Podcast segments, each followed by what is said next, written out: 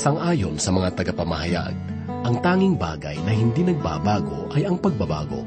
Subalit bakit nga ba may pagbabago? Ano ang ugat ng pagbabago? Sangayon sa mga manunulat sa pahayagan, ang pagbabago ay bunga na malikhaing kaisipan ng tao. Lagi niyang hinahangad na magkaroon ng isang bagay na naiiba sa lahat ng bagay na karaniwan. Subalit ang pagbabago ay hindi laging mabuti sapagkat minsan, ang pagbabago na nagaganap ay nagmula sa maitim na adhikain ng isang tao. Sumasang-ayon ng marami na ang masamang bagay ay dapat na alisin at kinakailangang mabuti ang maghari. Subalit nakalulungkot isipin na bagamat ito ang sinasabi ng labi ng tao, ngunit ang kanyang isip, puso at gawa ay nagpapakita ng salungat na bagay sa kanyang sinasabi. Nilikha ng Diyos ang daigdig na may lubos na kagandahan, subalit ang kagandahan ito ay unti-unting naglaho noong ang tao ay nagsimulang mag-impok sa kanyang buhay ng kasalanan at pagkamasarili. Ang paksa na ating mapapakinggan sa mga sandaling ito ay naglalaman ng tunay na diwa ng pagbabago. Ito ay ating matatagpuan sa ikatatlumput at anim at tatlumpu at pitong kabanata ng Ezekiel. Ito ay minsan pangyahatid ni Pastor Rufino de la Peret. Dito lamang po sa ating programang Ang Paglalakbay. Noon ating nagmahal, sa Kalbaryo kanyang pinatunayan, kahit ngayon at magpakailanman, pag-ibig niya sa atin laging laan.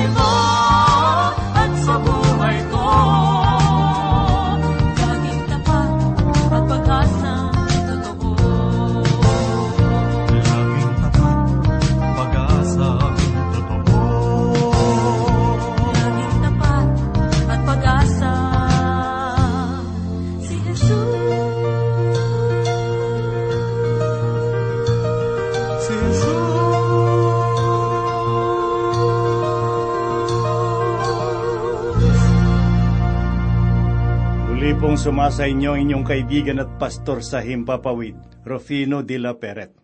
Magpatuloy po tayo ng ating pag-aaral at pagbubulay dito sa aklat na sinulat ni Propeta Ezekiel. Ngayon ay aalamin po natin ang kanyang pahayag dito sa ikatatlumpu at anim na kabanata talatang lima na ganito po ang kanyang sinabi.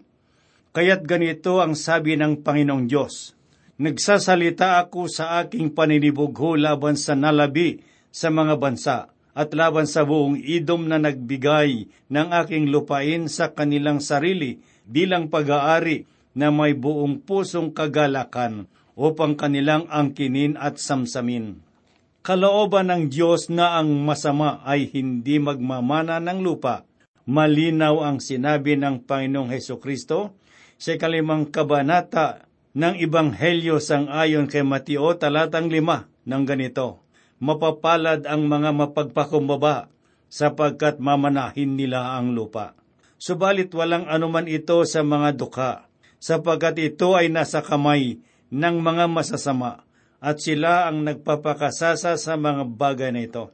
Ang kabanatang ito ay naglalaman ng mga propesiya tungkol sa katotohanan na ang bayan ng Israel ay muling maibabalik sa kaniyang lupain.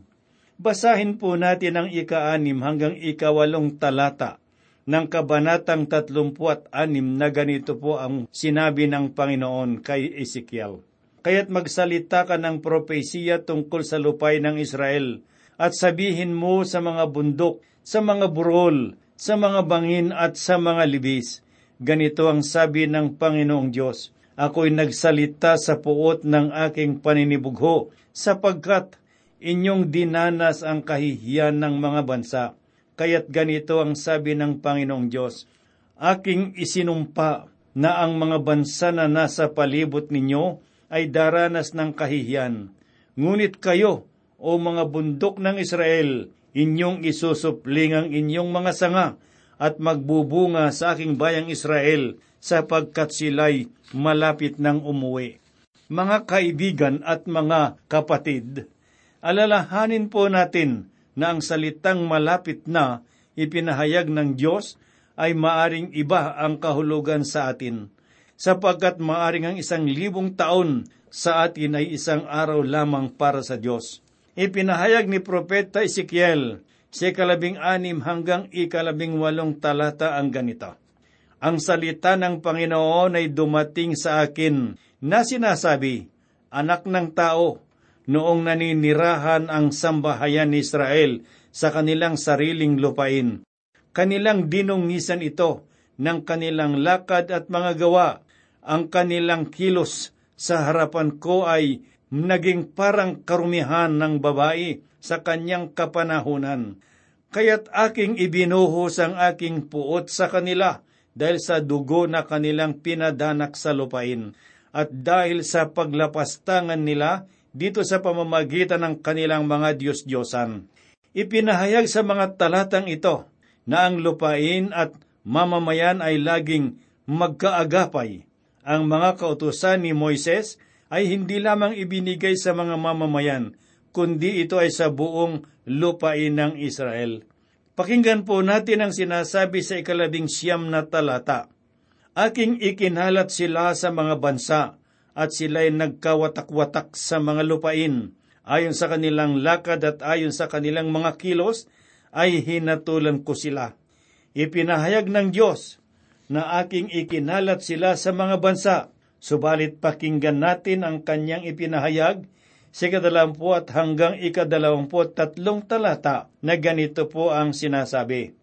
Ngunit isinaalang-alang ko ang aking banal na pangalan na nilapastangan ng sambahayan ni Israel sa mga bansa na kanilang pinuntahan. Kaya't sabihin mo sa sambahayan ng Israel, ganito ang sabi ng Panginoong Diyos, hindi ito alang-alang sa inyo. O sambahayan ni Israel, na malapit na akong kumilos, kundi alang-alang sa aking banal na pangalan, na inyong nilapastangan sa mga bansa na inyong pinuntahan. Aking pawawalang sala ang aking bakilang pangalan, na nilapastangan sa mga bansa na inyong nilapastangan sa gitna nila. Malalaman ng mga bansa na ako ang Panginoon, sabi ng Panginoong Diyos kapag sa pamamagitan ninyo ay pinawalang sala ang aking kabanalan sa harap ng kanilang mga mata. Marami ngayon ang umaalipusta sa mga simbahan at gayon din sa mga mananampalataya. Nilalapastangan nila ang Diyos sa pamamagitan ng kanilang mga gawa. Pakinggan po natin ang pahayag ni Propeta Ezekiel, si kadalawamput anim at igatalawamput pitong talata na ganito ang kanyang pahayag. Binigyan ko kayo ng bagong puso at lalagyan ko kayo ng bagong espiritu sa loob ninyo. Aking aalisin ang batong puso sa inyong laman at aking bibigyan kayo ng pusong laman.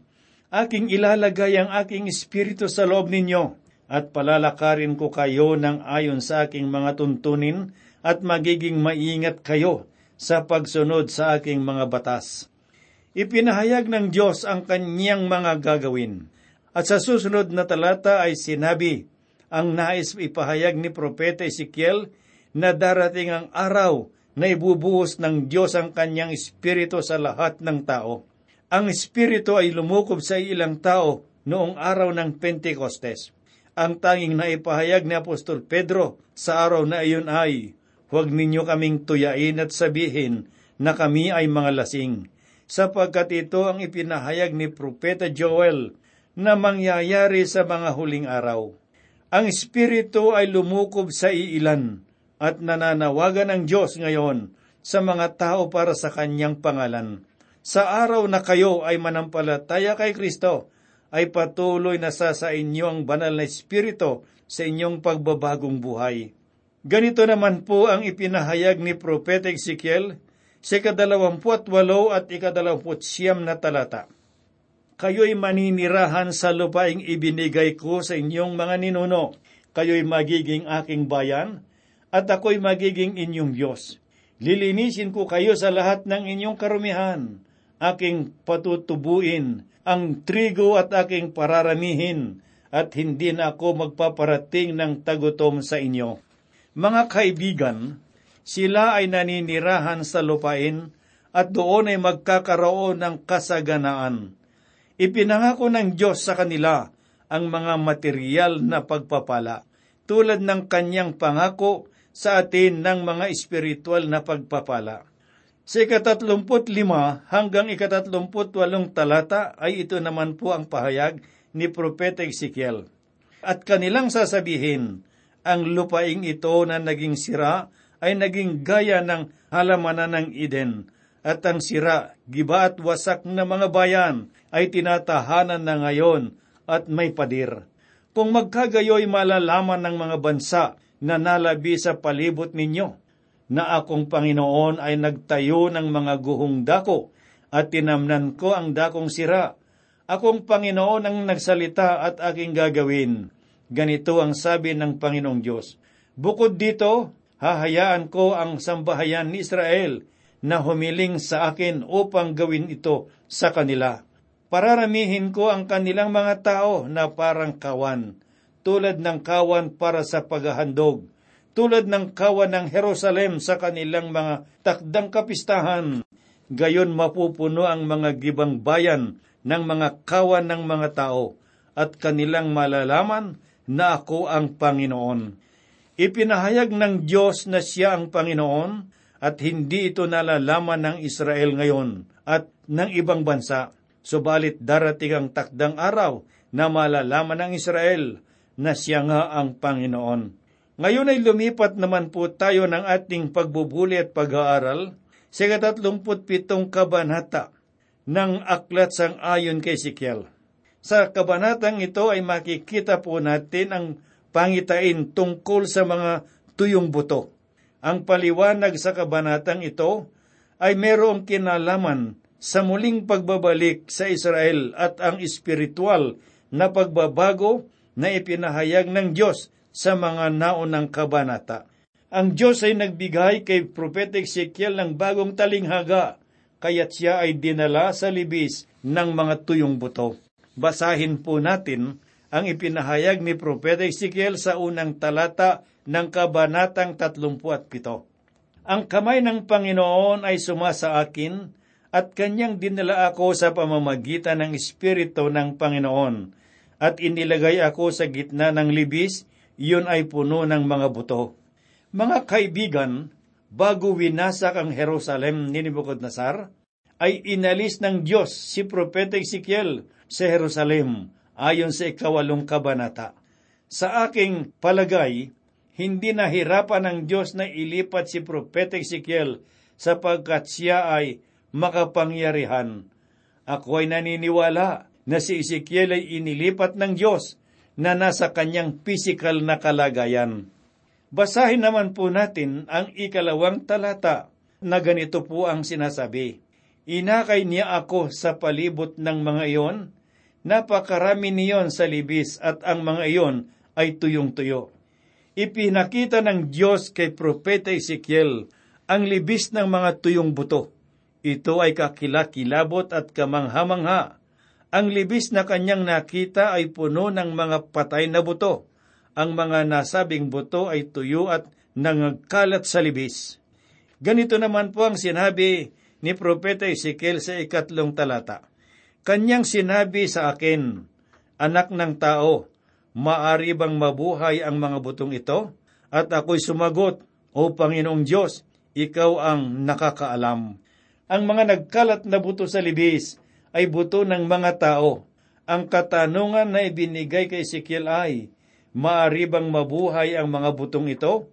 At ang tugon ni Ezekiel, O Panginoong Diyos, ikaw ang nakakaalam. Ang ibig sabihin ni Ezekiel ay hindi niya alam kung paano ito mangyayari sapagkat hindi naabot ng kanyang kapangyarihan. Ipinahayag ni Ezekiel sa ikaapat na talatang ganito, Muling sinabi niya sa akin, magsalita ka ng propesiya sa mga butong ito at sabihin mo sa kanila, o kayong mga tuyong buto, inyong pakinggan ang salita ng Panginoon. Marahil ay ikinagulat ni Propeta Ezekiel ang pahayag na ito ng Diyos. Pinagmasdan ni Ezekiel ang libis na punong-puno ng mga buto at sinabi sa kanya na magpahayag siya ng propesiya sa mga buto. Sa bawat mga ngaral na nagpapahayag ng salita ng Diyos sa mga simbahan, ay kasama na rito ang mga mananampalataya at hindi mananampalataya. Maaring ang mga mananampalataya ay mayroong tainga upang makinig, subalit ayaw nilang makinig. At ang mga hindi mananampalataya ay patay sa kasalanan at hindi pa sila natutubos. Ang mga mangangaral at si Ezekiel ay pareho lamang ng kalagayan na nangangailangan ng tulong. Sinabi ni Ezekiel sa mga buto, Nais kong pakinggan ninyo ang pahayag ng Diyos. Pakinggan po natin ang mga pahayag ni Propeta Ezekiel sa ikalimat ikaanim na talata. Ganito ang sabi ng Panginoong Diyos sa mga butong ito, Aking papapasukin ang hininga sa inyo, at kayo'y mabubuhay. Lalagyan ko kayo ng mga litid, babalutin ko kayo ng laman, tatakpan ko kayo ng balat, lalagyan ko kayo ng hininga, at kayo'y mabubuhay, at inyong malalaman na ako ang Panginoon. Ipinahayag ng Diyos, nais kong ikaw ay magpahayag sa kanila, at sabihin sa kanilang ako ang magbibigay sa kanila ng buhay. Mga kaibigan, ganoon ang ating kalagayan ngayon. Kung ang Diyos ay hindi kikilos sa atin, ay wala tayong buhay espiritual. Ganito naman po ang sinabi ni Propeta Ezekiel sa ikapitong talata. Sa gayoy nagsalita ako ng propesiya, gaya ng inyuto sa akin. Habang ako'y nagsasalita ng propesiya, biglang nagkaroon ng ingay at narito, isang lagutukan. Ang mga buto ay nagkalapit-lapit, buto sa buto nito. Sinunod ni Propeta Ezekiel ang sinabi sa kanya ng Diyos at nailalarawan sa ating isip ang kakaibang pakiramdam ni Ezekiel noong muling nabuo at naglagutukan ang mga buto sa kanyang harapan. Sa ikawalong talata ng Kabanatang 37 ay ganito po naman ang pahayag ng propeta. Habang ako'y nakatingin, narito may mga litid sa mga iyon, at ang laman ay lumitaw sa mga iyon, at ang balat ay tumakip sa mga iyon sa ibabaw, ngunit walang hininga sa mga iyon. Ang pangyayaring ito ay merong pamamaraan na ating mapapansin. Ang unang kalagayan ng mga buto ay nakakalat, tuyo at patay, at unti-unting nabuo at ang mga litid at laman ay lumitaw sa mga ito. Isa itong pamamaraan at hindi ito biglaan. Sila ay hindi na mga buto, bagkos ay nagkaroon na ng laman, ngunit wala pang buhay. Alamin naman po natin ang ipinahayag ng Diyos kay Propeta Ezekiel sa ikasyam at ikasampung talata.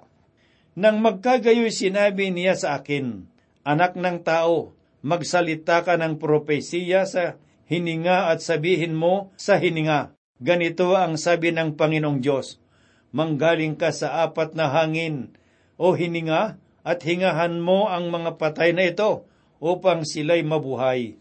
Sa gayoy nagsalita ako ng propesiya, gaya ng iniutos niya sa akin, at ang hininga ay pumasok sa kanila, at sila'y nabuhay at tumayo sa kanilang mga paa, na isang napakalaking hukbo.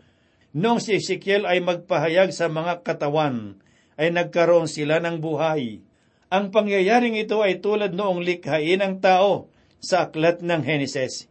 Nilikha ng Diyos ang tao mula sa alabok at si Ezekiel naman ay nagsimula sa pamamagitan ng mga tuyong buto. Sinimula ng Diyos ang paglikha sa mga tao sa pamamagitan ng alabok at hininga niya ng buhay nilikha niyang tao. Basahin naman po natin ngayon ang pahayag ni Propeta Ezekiel sa ikalabing isang talata na ganito po ang kanyang sinabi. Nang magkagayoy sinabi niya sa akin, Anak ng tao, ang mga butong ito ay ang buong sangbahayan ni Israel.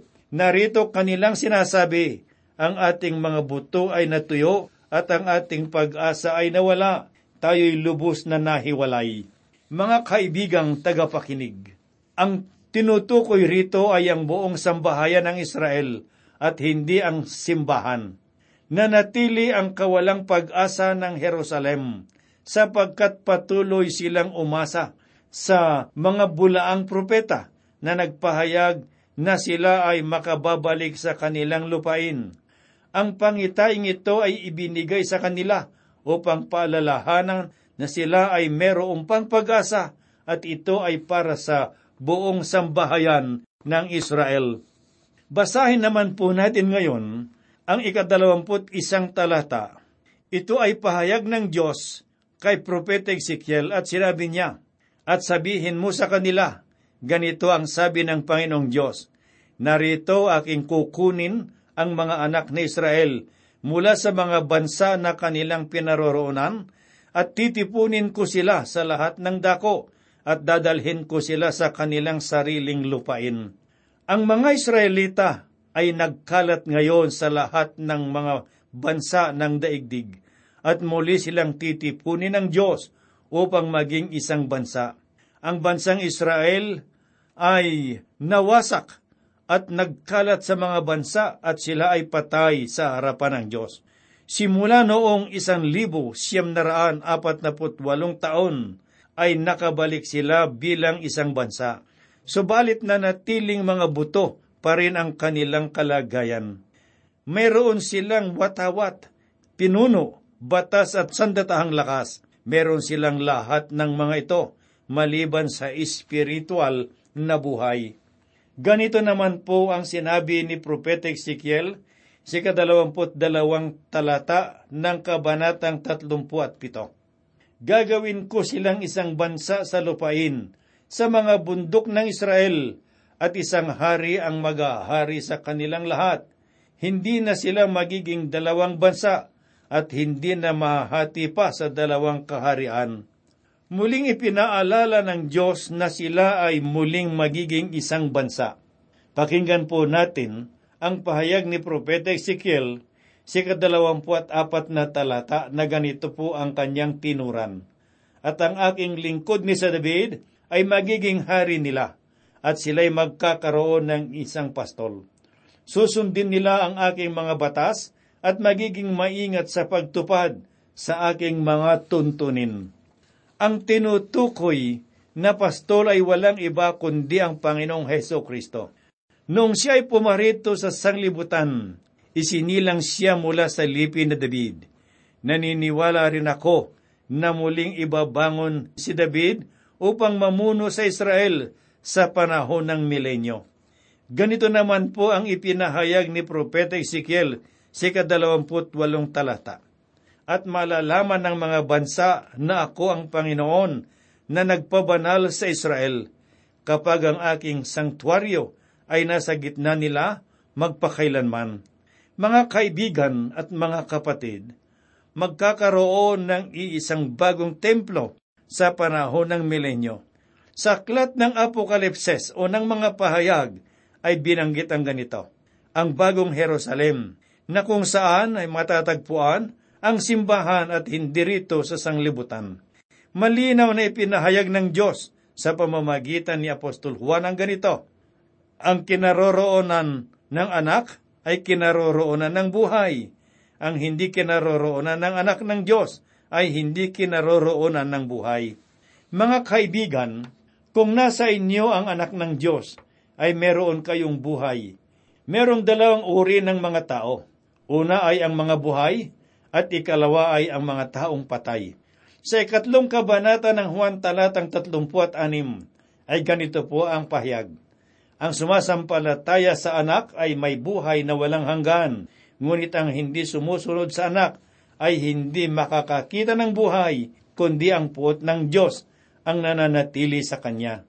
Ang ibig pong sabihin, ang taong hindi kinaroroonan ng anak ay patay. Mga kaibigan, ipinapaalala sa atin ng Diyos na tulad natin ay patay kung wala sa atin ang Panginoong Heso Kristo. Maaring magkaroon ng buhay tulad ng mga tuyong buto. Tanggapin lamang natin ang Panginoong Heso Kristo. Kayo ay magkakaroon po ng tagapagligtas at ng buhay na walang hanggan.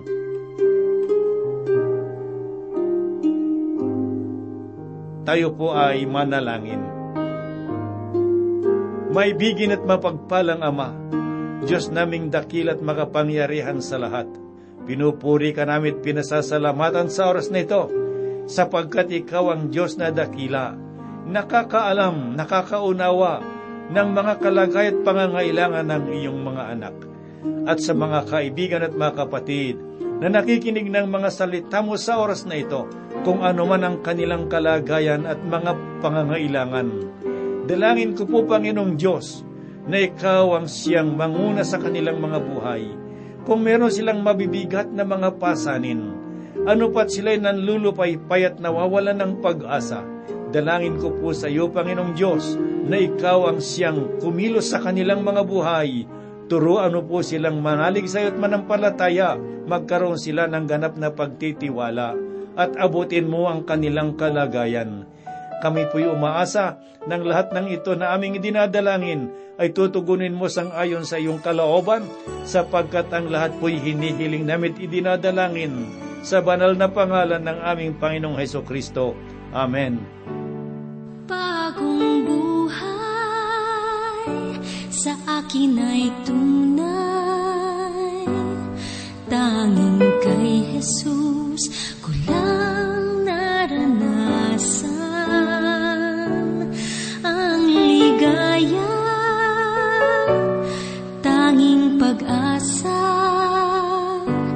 Sa puso ko'y ngayon ko lang nadama. Ang dalangin ko ako'y samahan mo.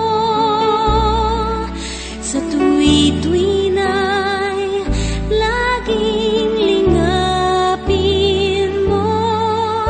Kung sakali